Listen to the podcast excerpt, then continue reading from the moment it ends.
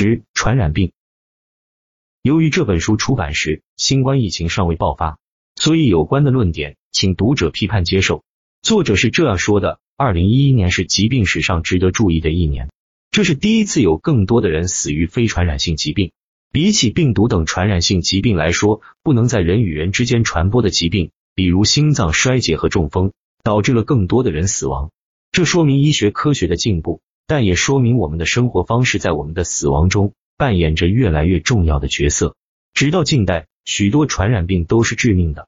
在西方，我们已经成功的制服了其中的许多疾病。以美国为例，白喉曾经每年造成一点五万人死亡，但现在已经越来越少了。但只是一种疾病绝迹。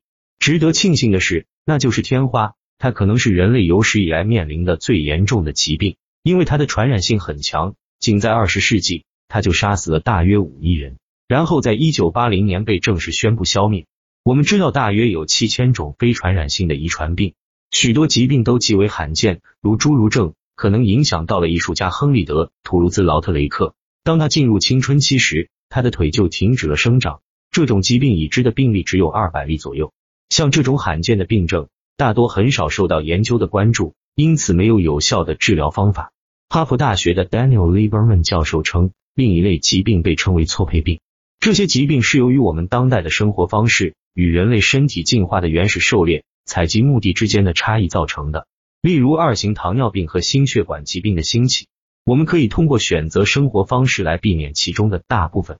也许我们今天最害怕的是癌症，由细胞开始不受控制的分裂引起。实际上，癌症是身体在自我攻击。引起癌症的原因是多种多样的，尽管风险会随着年龄的增长和某些不良行为如吸烟。过度饮酒和过度饮食而增加。尽管癌症的治疗方法一直在改进，然而还有很长的路要走。癌症也会引起疼痛，但这通常是在其发展的晚期才出现的，远远超过了疼痛可能的提醒作用。神经科学家帕特里克·沃尔 （Patrick Wall） 将癌痛称为无意义的顶点。这是一个典型的例子，说明慢性疼痛和癌症本身一样，只是身体功能失常的一个例子。急性疼痛有提醒我们注意危险的作用。而慢性疼痛只是系统的一个故障。尽管我们的身体有各种奇迹般地功能，但我们的身体或许并不是一直都是正确的。就像这种慢性癌痛的存在，